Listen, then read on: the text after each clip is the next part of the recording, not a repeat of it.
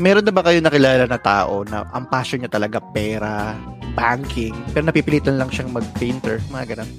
pero ba kaya? yung, balik, yung baliktad naman, parang sobrang passion ko talaga ng pera.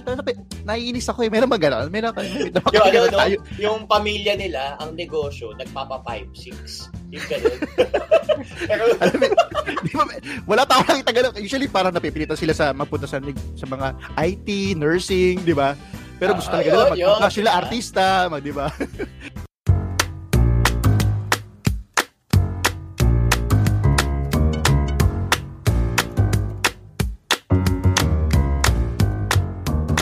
Hello and welcome to Colorong Classroom, ang podcast para sa mga masyadong matanong at mga masyado ng maraming nalalaman. My name is Rian Hernandez. Kasama pa rin natin, world's tallest man, Jerome Chua.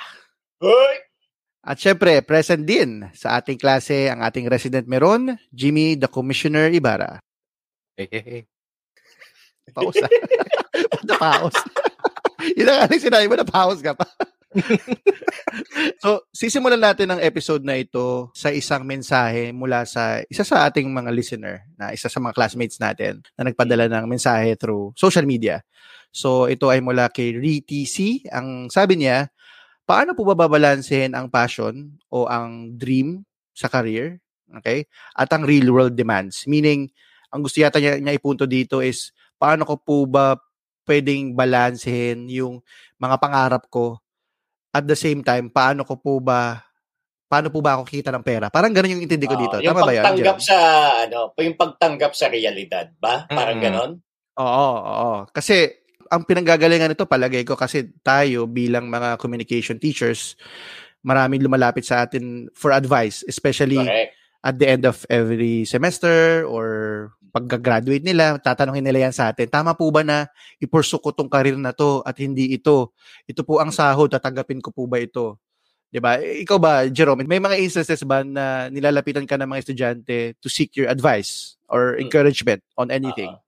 Sige. Oo naman. Oo. Kung lalo na, yun nga, nabanggit mo, common yan sa atin as teachers o prof ng com arts, ng masscom, kasi nga, hindi tayo kagaya ng ibang course na engineering, accounting, alam mo na yung mga, yung kahihinat ng mong trabaho, kumbaga kasama na yan. Sa com arts kasi, di ba, very Malawak fluid, eh. di ba? Very oh. fluid yung pwede mong maging outcome. Tama. So, doon pumapasok yung anxiety o yung uh, confusion ng ibang mga estudyante na parang, paano mo i-explain sa magulang mo na gusto ko po maging reporter or gusto ko po maging writer, pero wala na po, ako po yung magiging breadwinner, di ba? May mga ganong issue. Oh, so yun, yeah, oo, oh, common yan, common.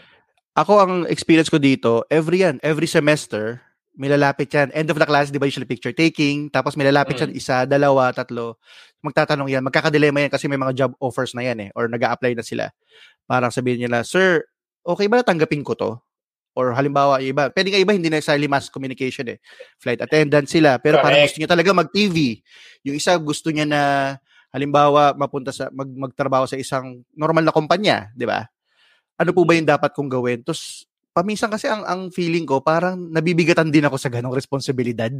Ang hirap magpayo, 'di ba? Kasi parang kumbaga nakaka-flatter kasi parang yung sasabihin mo, parang ginto para sa kanila eh, no? Paniniwalaan nila, laking implementation sa buhay nila. Pero at the same time, nakakatakot din. Kasi, di ba, mm. life decision yun eh. Life decision yun. Kaya tama yung sinabi mo eh. Una kong tinatanong dyan, teka, breadwinner ka ba? Kasi yun ang realidad sa third world country eh. Kasi pa, paminsan sabihin nila, Sir, paano to? Gusto ko talaga mag-TV pero ang offer sa akin, 9,000, 10,000. May pinapaaral pa akong limang kapatid. Kaka-retire lang ng tatay ko. May mga ganong consideration yan eh.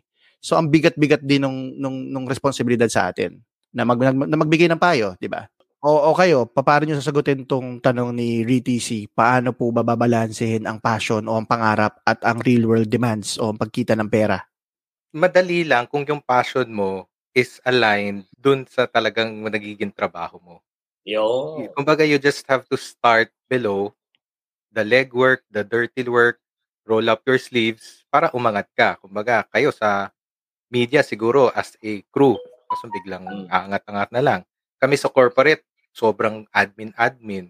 Hanggang sa umangat ka na magiging decision maker ka na in crucial in crucial uh, revenue generating decisions ng company. Madali lang yun. Madali lang magbigay ng advice. Ang mahirap is passion mo music.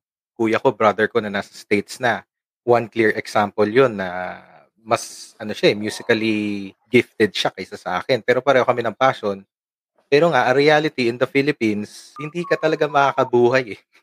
Let's face it. Let's let's hmm. let's just put it Let's face bluntly. face the music. Face the music. Ganun talaga. Let's face it.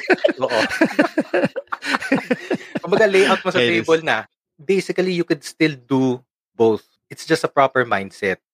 Eh kung talagang gusto mong kumita because of your passion, then probably just stick to the process. Pigain mo yung creative juices mo, and then it would come. Kumbaga, it would come. Mm-hmm. Hard work, passion, everything, it would come. Eh, kung hindi, then let's just face the reality na probably there are other avenues for you to feed your family, to feed everyone na may responsibilidad ka. But hindi naman pwede namang on the side eh. Maraming corporate people nagiging videographers. I mean, on the side. Yung iba naman, they make music, salpak nila sa Spotify, bigla na lang may makikinig. Pero they're still mm. in the mm. corporate world. So, it's a matter of balancing act. Kumbaga, parang kung may work-life balance, ito, may balance din dun sa passion mo na, may clear example, just to end, kuya ko, Kuya Ed, talagang musically inclined yan. Like, dalawang bands yan eh. Narda and Dicta License. Dicta License yung original niya, pero nung nagka-album, umalis siya, tapos na Narda, tapos pumunta na siya sa States. And now is working in the lay ministry. Very different. Pero actually, buhay pa rin ang Narda. Gumagawa pa rin sila ng kanta. So, sabi niya ah, okay. sa akin is that managing lang, managing expectations and managing, it's a matter of focusing talaga. Focusing and balancing everything. Yun lang yung masasabi ko sa mga tao. Really, kasi kailangan mo talagang kumita eh. I mean, that's the okay. that's the fact. Reality sa third, uh, sa sa oh. third world tayo eh. So ikaw, Jerome, ano mapapayo mo kay RTC? Sa mga mas bata sa atin, eh, 'di ba? Ganyan ang kinakaharap. Lalo na ngayon pandemic. Hmm. Hirap makahanap ng magandang karir ngayon, 'di ba? Yung medyo stable na karir. Ako kung yung sa media, ang lagi namang sinasabi diyan, ano eh, parang unahin mo muna yung paano ka matuto. Pero nag-agree ako dun sa sinasabi ni Jimmy nga na parang ah, kailangan mo talaga tansyahin ano ba yung pangangailangan mo versus dun sa gusto mong mangyari. Hindi rin kasi pwede na mag-engage ka dun sa passion, tapos ang goal mo yung kumita, di ba? Parang mali siyang mindset eh. So, baka ang approach dun, kung gusto mo, kung sobrang passionate ka nga, lin, sinasabi nga ni Jimmy, di tansya-tansyahin mo, di ba? Pwede mo siyang i-on the side. Pero yun nga, uh, speaking from yung case ng, ng, ng media careers, depende kasi kung saang field ka sa media. Kunyari, film, medyo mahirap may start dyan kumpara sa, sa ako, sa TV. Mas mas madali yung kita agad or kumbaga yung, yung turn around ng pera. Kaso, yun nga, uh, malaking malaking factor ngayon sa media workers yung pandemic, 'di ba? Wala masyadong shoots, wala masyadong ano ngayon, pelikulang pinoproduce, lahat online. So hanggang inaalam mo pa yung kung ano yung kailangan mong gawin, kung passion ba o pagkita ng pera, invest in yourself muna, 'di ba? Yung mag, maging magaling ka muna sa sa isang bagay para pag ready na lahat, okay na yung pandemic, medyo may may bala ka na, 'di ba? Na, na, na gagamitin sa kay passion man yan, kay real world, kay, kay kailangan mo kumita, yun. Ako yun yun sa akin. Ako, parati ko, ang hirap kasi magbigay ng advice sa ganun eh, di ba? Kasi nga, mabigat uh, na ano yun eh, nakasagutan yun eh, parang yun. buhay ng tao yun eh. Parati ko sinasabi sa kanila, follow mo yung gut feel mo, intuition mo. Parating ganun alam alam ng inner self mo kung ano yung tamang sagot eh. Pero kasi ang sinasabi ko rin pala sa mga estudyante, lalo na kunwari ang pinipili nila media tas sobrang ibang karir, sabihin ko, gawin mo muna. Try mo muna. Bata ka pa naman mm. eh. 'Di ba? Yes. O gusto ko pa maging flight attendant pero gusto ko talaga mag-TV, may opportunity. Try mo muna yung flight attendant o try mo muna mag-work sa bangko, try mo muna kasi may mga opportunities, 'di ba? Pinasok sila ng tita nila sa ganyang industry or may opportunity sila. Try mo muna kasi hindi mo rin man malalaman kung yun yung para sa iyo hanggang di mo sinubukan eh. Karamihan din ng mga pangarap natin tsaka mga quote-unquote passion nag-iiba din eh.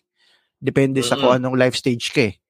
So yun yung para sa akin, follow your your gut feel, ano yung intuition mo. Usually tama yung ano niya. Meron na ba kayo nakilala na tao na ang passion niya talaga pera, banking, pero napipilitan lang siyang mag-painter, mga ganun. pero ba kaya? yung, balik, yung baliktad naman, parang sobrang passion ko talaga ng pera. Pero napi, naiinis ako eh. Meron ba gano'n? Meron ka, may yung, ano, no?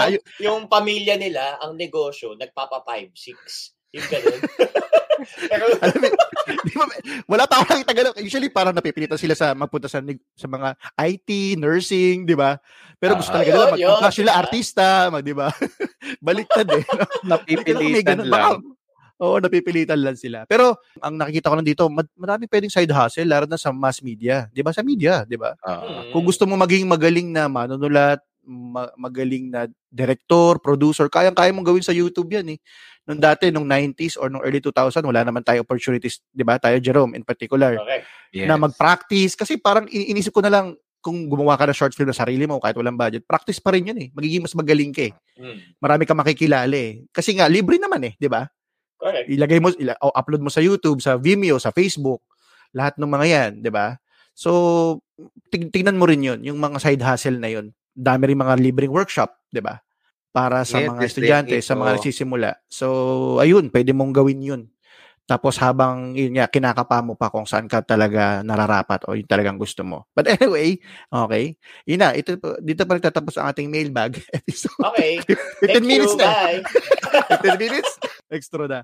Kaya ako naman okay, so, na... So, saan ba nag, ano, yung, ang question natin ba sa episode na to ay ano? Ano nga bang gusto nating masagot? Dahil madalas tayong lapitan ng mga tao for advice, curious lang ako malaman kung ano ba yung best piece of advice na natanggap ninyo? So what is the best piece of advice you've ever received? Um, whether it's related to love, career, just being a better human being, kung ano man yun. sige, kayo na, bahala. Sino mauna? Go ahead. Okay, yun. So, sige, simulan ko sa career. So, yun nga, noong 2011, nagtrabaho ako sa Qatar. Saglit na saglit lang. Bakit saglit? Kasi factor doon na homesick ako. So, totoo pala yun. So, nakaramdaman na nung boss ko, uh, Indian siya, tapos siya yung nag-recruit sa akin sa Qatar. Nakaramdaman na niya yun, na yun yung issue ko. Kasi, um, nakwento niya na madalas yung issue sa maraming, uh, nare-recruit niya na pupunta doon, uh, mag-resign na, syempre, kung ano-ano yung sasabihin, pero alam mong na-homesick lang din, di ba? Yung gano'n. Matagal, may, may, may malaki yung period sa Qatar kasi bago mo madala yung pamilya mo, may mga gano'n. One day, habang nasa desert kaming nagsushoot, um, tinawag niya ako, pa, uh, as in kinausap niya ako. Sabi niya, alam mo, Jerome, bihira sa bansang to yung nabibigyan ng mataas na posisyon sa network, sa industry, parang gano'n, lalo na kung Asian ka. So, kinuwento niya sa akin yung experience niya na parang ako, saan ba ako galing? Galing lang ako India, pero dahil uh, nakapag-MTV Asia ako, naging director ako, napansin ako, nagkaroon ako ng opportunity na iangat yung buhay ko. Although, mayaman naman siya talaga nung nung nung uh, nung nagsimula siya. Pero alam mo yun yung nagkaroon siya ng sariling pangalan. Pero lagi niya sinasabi sa akin bihira yung basta-basta Asian ka na mag- magkakaroon ka ng ganong opportunity. Kasi it's either Arabs din yung makakuha ng pwesto or yung mga Westerners yung mga mga Brits mga Amerikano yung mga ganyan mga European. Mas sila hmm. yung nagkakaroon ng opportunity na maging director maging executive producer. So yun Uh, eh ako, nung time na yon ano na ako, producer ako agad. So, nag nagko-command ako ng mga tao, may nagka-handle ako ng tao. So, sinasabi niya sa akin, i-value mo yung nakuha mong opportunity sa, sa isang setting na hindi common yung kagaya mo, lalo ka na Filipino ka, parang laging laging merong hindi susunod sa iyo kasi Pilipino ka, laging may hindi susuway sa iyo, ay laging may susuway sa iyo or may hindi makaka-recognize ng galing mo. Pero sinasabi niya, kailangan mong tansyahin kung nasaan ka, tsaka kailangan mong tignan ano yung uh, nilapag sa yung opportunity at i-maximize mo. Parang yun yung sinasabi niya sa akin, specifically for the industry.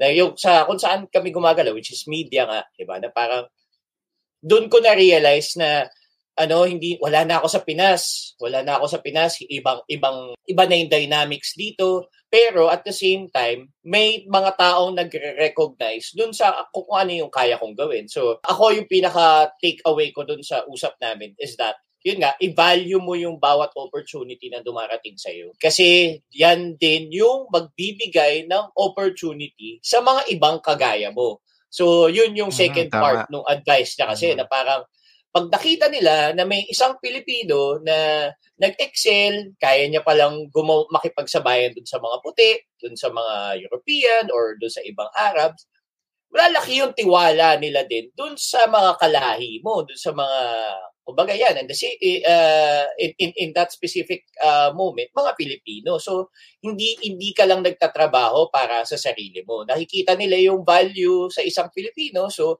mas magkakaroon ng opportunity para sa ibang Pilipino na maging director din, umangat din sa buhay, lalo na dito sa dun sa bansang yun. So, yun, yun yung uh, na-realize ko nung, nung, nung time na yun na parang, oo nga, no, parang uh, pwede ako maging daan para mas lalong ma-recognize yung, yung, yung ibang mga kasama ko.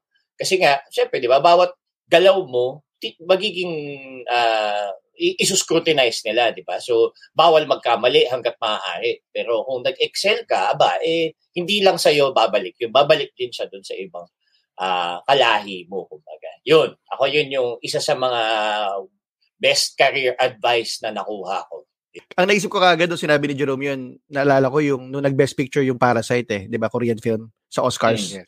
mm. Parang it paved the way na ma, kasi alam ko naman marami na rin nanonood ng mga Asian films na may mga subtitle, pero ito yung first time na mainstream eh. Mainstream. Diba? Mainstream. So it paved the way for a lot of other um, countries na, lalo na yung Korean market pa nga eh, na makapasok sa mainstream, ma-appreciate siya ng mga bigger markets uh, uh, such as America, yes. European. Di ba? Squid Game, yung mga Korean mm. na teleserye, K-drama, kahit yung mga K-pop, dahil sa isang sa isang ano na yon, isang success na yon, it usually would pave the way for others from that same yes. country or same region na mag-succeed. So, okay. ayun. At may nabalitaan ka ba na, Jerome, na dumami na ba ang mga kalahi natin na ah. naging producers, directors, o wala rin? Ah. Umuwi ka rin, di ba? Ah. Di ba umuwi ka rin nag-advise, three months, nalungkot ako, uwi rin ako. Nagpasundo oh, ka pa rin, di ba? Oo, oh, ang, ang haba nung explain sa akin, tapos, hindi, uwi pa rin ako. nalungkot ako eh. Wala rin. hindi, hindi. Wala ano, kumbaga, uh, hindi man ako sobrang naging catalyst kagaya ng Parasite, di ba? Ikaw naman kasi yung comparison mo na Parasite. Tapos Mario, hindi naisip ko lang. Ano naman yung pinoproduce ko kumpara kay Bong Joon-ho naman? Pero, hindi, ibig ko sabihin, nagsabi, uh... hindi ako man, uh, in the same manner, hindi naman ako yung naging dahilan para i-look down yung mga kalahin ko. Napahamak. Oo, oh, oh, Di ba? Hindi naman ako yung dagdag-dag pa na ay nako, yung mga Pilipino, huwag niyo kukunin yan. No? Di ba? So, mm-hmm. kung sa ganong aspeto man lang, eh makatulong, abay, okay na ako. Di ba? Malaki. Tama, tama. Hindi. yung kasi yung ano, lalagyan ko ng context yan ha. uh. yung kasi yung una kong engagement sa isang foreign na employer. 'di ba? Mm, Pero after noon, uh, nagkaroon na ako ng sumunod na mga experiences uh, na dumami pa ka, 'di ba? Oo, 'di ba? Ng iba't ibang kunyari, foreign news agency, yung mga ganyan. So, nag-stick sa akin 'yon. Nag-stick sa akin yung yung advice na 'yon. Kasi nga, oo nga, parang pag pag nakita rin nila na ba eh, okay pala mag-hire ng Pinoy, eh, go lang, 'di ba? 'Yun. Mm-hmm. Pero umuwi pa din ako. Tsaka yun ang mga... bumalik ka naman eh. Bumalik ka naman, di ba? After bumalik ako. Bumalik ka. Diba? Oo. Oh, tagal ka din. Nung pagbalik ko, nung pagbalik ko, umabot na ako ng 3 years. Oh. Malaking bagay diba? Okay. Ayun. oh, ikaw, uh, Jero, uh, Kubish, ikaw, anong... Ako uh, naman, edi, syempre, media yan eh. Different yan eh. Parang different atmosphere. Edi, ako, corporate, HR, or any kind of corporate operations, no? maraming pwede kang advice na matanggap eh. Tapos I remember ito, naalala ko lang kasi yan, best, I mean, tamang-tama sa question natin. Kasi parang past week lang, nagkaroon kami ng town hall. Tapos narinig ko na naman yung narinig ko sa previous boss ko, tsaka sa previous colleague. Masabi kong colleague rin, uh, ka-team. Yeah. Parang ano yan eh, uh, there are two things. For you to make your mark, one, you have to ra- have the proper attitude and aptitude. Meaning, attitude mo sa work, tsaka yung the ability to do what needs to be done. Aptitude. Secondly, siguro when, when, when you're leading a team or you're leading something, one of the best advice talaga which is weird. Kapag pakikinggan mo at first, weird siya. Parang the best way or the best approach is to make yourself obsolete. Weird, no? To make yourself obsolete. Parang, bakit, bakit, hindi, parang wala ako silbi. Di ba? Kasi nga, that means that you led your team to sustain themselves. Mawala ka man, you have trained your team so well na pwedeng wala ka. Now, kapag nawala ka, di isipin mo, hindi wala na akong trabaho. Hindi. That's when your attitude and aptitude comes in. So yun nga, when you make yourself obsolete and you have sustained the team very well, self-sustaining na sila, then that's when you learn a lot of things more to move on. To move on to other endeavors, to develop yourself more. So ang weird, no? Parang make yourself obsolete, edi parang wala ka ng kwento sa organisasyon. Pero that's what that's when you need to learn again on other things for you to move up. Kasi nga stagnated ka eh. Mas stagnate ka na eh. So make yourself obsolete for you to learn more things to move on to another thing na very totally new to you. Parang you climb a mountain, pag nasa top ka na, ano nang gagawin mo? E di move down again and then climb a higher mountain. Like yung mga mountain climbers, 'di ba? Para mountain climbers kapag na ano na nila yung pinaka top nila sa Pilipinas like Mount Apo. Yan ang gusto nilang ma reach for the top eh. Tapos after nun, siguro gusto nila other country naman. Everest so, na, parang, parang Oo. so, ganun. So, yun, yun, yun, no? I mean, sa mga nakikinig, parang ang weird pakinggan na one of the best advice na natanggap ko was when you are leader or you're leading any kind of endeavor, parang make yourself obsolete. Parang parent yan eh. I mean, ako, papasok ko na. Ano ba role mo as a parent? Di ba parent, dapat arugain ang mga anak to be, to take care of them. Pero, parang as a parent, you want your kid na kapag nasa outside world na, alam mong pinalaki mo siyang okay. Decisions na is very sound, independent and everything. Parang ganun din sa corporate na parang you leave your team as if pwede na akong mawala. I mean, wala na akong alalahan ng iba because you can do it. Everything, you can do it okay siya kasi no, parang it, it teaches you something about being a leader nga na parang hindi hindi lang ikaw, 'di ba? May, may karamihan ang struggle kasi pag leader sila yung sila lang yung tama, sila lang yung dapat masunod, 'di ba? Parang yes, ganun. Pero yes, dito nga, yes. kailangan kailangan mo nang i-empty yung alam mo eh kasi yun nga yung yung to be obsolete kasi ang ang end result na ipasa mo na, 'di ba? Parang ganun. Yep. In short, ganun na nga. Oh. Siguro sa akin, naalala ko lang. So, nung college, nagkaroon ako ng isang teacher, isang professor sa Filipino. So, ang pangalan niya, Candela Cruz. Isang sikat na independent filmmaker yun. Legend yun. Kumbaga, hindi ko lang kilala ni Jerome yun. Kilala mo ba si Cande, Candela Cruz? Oo. Si, ano, si Jump Nicolas. Jump Nicolas. Si Jump Nicolas. Ano yun eh, parang malikhaing pagsusulat sa Filipino. So, sa klase na yun, in a way, parang sobrang paborito niya ako lahat ng sinusulat ko, kasi meron kami pinapagawa na journal eh, parang creative writing. Lahat yun, ibinibida niya sa klase. Parang pinapabasa niya sa akin, etc., etc. Tapos yung mga ginagawa ko na mga films, alam mo, nag, nag, nag-cameo pa kayo na eh, ni Kim eh. Meron akong short film, short film na na Tito Vic and Joey eh. Nalala mo yun? Nag-shoot tayo. Jerome. Yung yung umuulan, tapos di natuloy yung, pali, yung manliligaw ni Conchita. Nalala mo yun? Yun, yun ah, yun, okay, okay, okay. Uh, so, sobrang natuwa siya doon. Tapos parang lahat ng mga sinusulat ko, parang tiwalang-tiwala siya sa akin. Tuwan-tuwa siya sa creativity ko. Na, na hindi ko naman nakikita yun sa sarili ko. Tapos sa klase, sabi niya minsan sa akin, alam mo, Rian, meron kang gift eh. Kahit wala ka sabihin, nakikinig yung mga tao sa'yo, nakakatawa ka pa din. Eh ako, tayo, di ba tahimik naman ako in general eh. Sobrang ma- maingay ako pagka-close ko. Pero pag in general, di, hindi ako maingay, di ba? Sa, ma- sa maraming tao. So, na, na ano ko yun, na, na-absorb ko yun na parang, nagka, dahil doon sa klase niya, nagkatiwala ako sa sarili ko. Tapos nagkaroon kami ng short, ah, nagkaroon kami ng final project, which is to direct a film na involving yung buong klase. So, pinadirect niya ako doon, etc., etc. Fast forward to graduation. So, nag-jump ako sa iba-ibang mga trabaho, di ba? Nag- nagtrabaho ako sa ABS, production assistant ako. Tapos, syempre, end contract, end contract. Na-frustrate ako eh. Di ba? Parang, eh, ano ba talagang pwede ko maging trabaho? Paano ako makakausad sa karir ko? Tapos pangalawa, wala pa rin ako ganun sobrang confidence. Dahil hindi naman ako ano eh, hindi naman ako co-major. Hindi ko naman pinag-aralan yun. Philo major ako. So isang beses, alam mo ginawa ko, sinulatan ko siya. Hotmail pa nga yun eh. Hotmail pa yung, ano, sabi ko, Sir, so hopefully naalala nyo pa ako, ako po si ganyan, ganyan. Pwede bang humingi na advice? Ano po pwede kong gawin? Kasi gusto ko talaga na magsulat, gusto kong pumasok sa industry na to, pero paano ba? Diba? Parang ganun. Tapos sinulatan niya ako, na, nalala ko dalawang mahabang email eh. Tapos ngayon, hindi ko na, wala eh, wala na yung hotmail eh. hindi ko na save. di ba? Wala na yung hotmail, di ba? Nabura na. Naiinis nga ako eh. Pero ang tumatak sa akin na linya doon, kasi sinabi ko, sir, wala na, parang kaka-end lang ng kontrata ko sa ABS yata as po PA. Tapos naghahanap ako ng ibang work ngayon. Na-frustrate ako.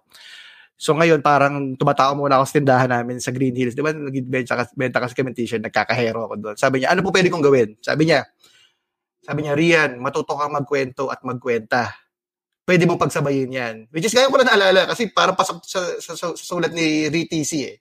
Sabi niya, hindi mo kailangan ng film school, hindi mo kailangan pag-aralan yung mga industriya na kailangan mo pasukin. Kasi nakikita ko sa website niya yung dati, parang siya yung tipong anti-film school eh. Kung gusto mong gumawa ng story, mm. pelikula, mag-shoot ka lang, di ba? Don't mm-hmm. ask for permission from anyone else. You don't need it. Just do it, just create. And you will improve, you'll be good at that craft or whatever that is. So, yun, nagsulat siya sa akin. So, sabi niya, may mga workshops dyan, libre lahat yan. Absorb mo lang, sumali ka lang ng sumali. Mag-yes ka lang sa opportunities. So, so nag, nag-stick sa akin yun, yung parang yes man mentality. Mag-yes ka lang, tsaka mo na problemahin kung kaya mo o hindi, di ba? You will never be too ready until you try it. So, naalala ko, pag ina, so, in the next few years, pag nag apply ako, di ba, si Jerome, halimbawa, nirefer niya ako sa PBA, nagpumasok ako sa ganito, sa ABS ulit, bumalik ako, sa iba-iba industriya. Tinatanong ako niyan, eh, may experience ka ba bilang writer? Sabihin ko yes. Kahit yes. na hindi naman talaga TV writing yun. Uh, uh, experience ko, well, sa school, assignment, di ba? hindi produce, hindi siya bayad. Yes. Or sa journalism, sa dyaryo, pero hindi TV writing. Sinasabi ko lang yes. Tapos sasabihin niya, pwede ba makahingi ng sample? Sige pa to follow. Tapos never, never ko nabigay sample. Wala naman ako sample, school related eh. Tapos doon ko nakita na, may katotohanan yung sinabi niya. Lahat, karamihan ng mga trabaho natin, natututunan natin sa work yun. Di ba? Hindi tinuturo sa school. Kahit na, kasi nagturo din ako ng com, hindi ko naman tinuturo lahat yung, lahat ng mga yun eh. Iba, bawa, script writing format, iba-iba naman ang format ng mga tao, iba-iba yung gusto nila, iba-iba yung audiences mo. So just say yes to the opportunity and then that's a good problem to have. So Correct. lahat 'yon, literally nagamit ko 'yan sa lahat ng ano, lahat ng industriya. Isang beses, tinanong ako, may alam ka ba sa sales? Sabi ko, oh, kaya, alam ko po yan. Eh, negosyante yung tatay ko. Wala ka alam sa sales. Ayun, at, nakakuha pa ako ng opportunity sa sales, sales department, sales manager for some reason. Meron ka ba experience sa pagtuturo? Yes. Although TD, tulong-dunong, di ba? Yung mga bata dahil school related. school related. Nag-demo ako. Tutor yun eh. counted yun, counted yun. So nag-yes ako. Pero siya yung nagbigay sa akin. Ina- may marami ako naging mentor eh. Pero naalala ko lang siya kasi nalala ko na sinulatan ko siya. Yun yung first line na nakita ko na nilagay niya. Matuto ka magkwento at magkwenta. At pangalawa, huwag kang mag-antay ng, ng permission para gawin yung mga bagay na yun. Kaya mong gawin yun. You just say yes to the opportunity So, yung ginawa ko hanggang ngayon. 'Di ba? Kung ano yung ano, kung ano ba yung opportunities, parang parang maging mas naging confident ako dahil doon. Feeling ko magagamit din to nung ano natin eh, nung isa sa listener natin na parang may opportunity, try mo lang din, 'di ba? Hindi mo naman kailangan na magantay pa ng ano, permission or mag na, na magbindisyonan ka ng mga tao na ready ka na. Karamihan naman nun ay matututunan mo rin sa work mo. Ayun. Ayun, nag-stick sa akin 'yun. So, ewan ko, kung makikita mo yung mga films niya, experimental yung mga films niya eh. Di ba? Mm, parang okay. talagang, talagang, ano siya eh, parang anti-star cinema, yung kabaligtaran talaga nung, ano eh, nung industriya eh, di ba? Oh. So, feeling ko, na, hindi, hindi ko sasabing na-imbibe ko yun, pero na-imbibe ko yung more of, just have confidence in your craft, just believe in in whatever you're doing, kung ano may gusto mong gawin. And the rest will follow. So, ayun. Kaya, naalala ko lang yun. Kasi nung email na yun, tumatak sa akin yan. Tapos ngayon, nung pagka nag, nag, nag, nag-email sa akin yung mga kasi may, may mga nag-email din, di ba, ng mga estudyante sa'yo. Sir, okay ba to? Parang nakikita ko na, tama, ginto nga yung mga salita natin. Kaya maingat din ako pa nagsasalita ako sa kanila eh. Binibigyan ko rin sila ng encouragement. Just like, yung mga naging teacher din natin dati, di ba, naging mentor natin. Kasi malaking bagay sa kanila eh, pag binibigyan sila ng lakas ng loob ng mga naging teacher nila o mga taong tinitingala nila kahit paano. So ginagawa ko din yun on on on my own. Naalala ko lang one of the one of the prominent business conglomerate leaders, si Richard Branson. Ganyan na ganyan talaga sabi niya. Tumatatak din yan eh. Si Vir- Virgin Actually, Air. ah. Oo, nag-advise din siya. Yun yung sinabi ko kanina na uh, the best piece of advice is to make yourself obsolete. Parang ang sabi lang niya is parang uh, train people so that you can live. Parang ganun yung sabi niya. So it's the same thing din. Tapos Mm. pangalawa nga, yan sabi niya, if there's an opportunity in front of you, just say yes. And then, just Mm. learn it. Eksaktong eksakto. Parang naalala ko lang siya na Mm. tama nga naman. Nandiyan na yung opportunity.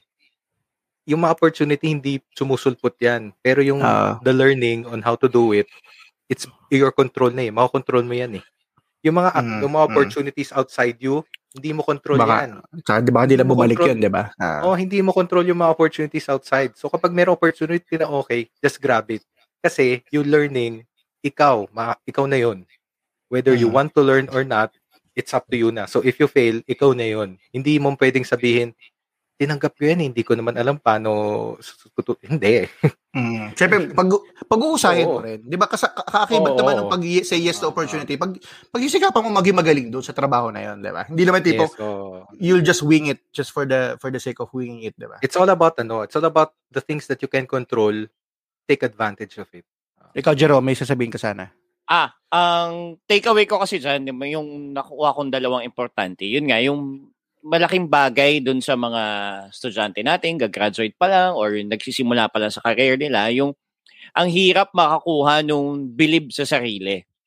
Oo, 'Di ba? Yung yung yung yung confidence na kaya mong gawin, kaya mo mag ah, kaya mong alam mo yun, ma- ma-accomplish o bagay ba ako diyan? May ganun eh, 'di ba? Parang Mm. Parang may, may, may, minsan ako sa sarili ko may mga ganun din akong ano parang ba't ako nag-apply dito? Bakit bakit parang bagay ba akong maging parte ng kumpanyang to? And at the same time, yun nga yung um, bago ka ma- bago ka mapunta dun sa part na magde-decide ka on uh, how to take that opportunity.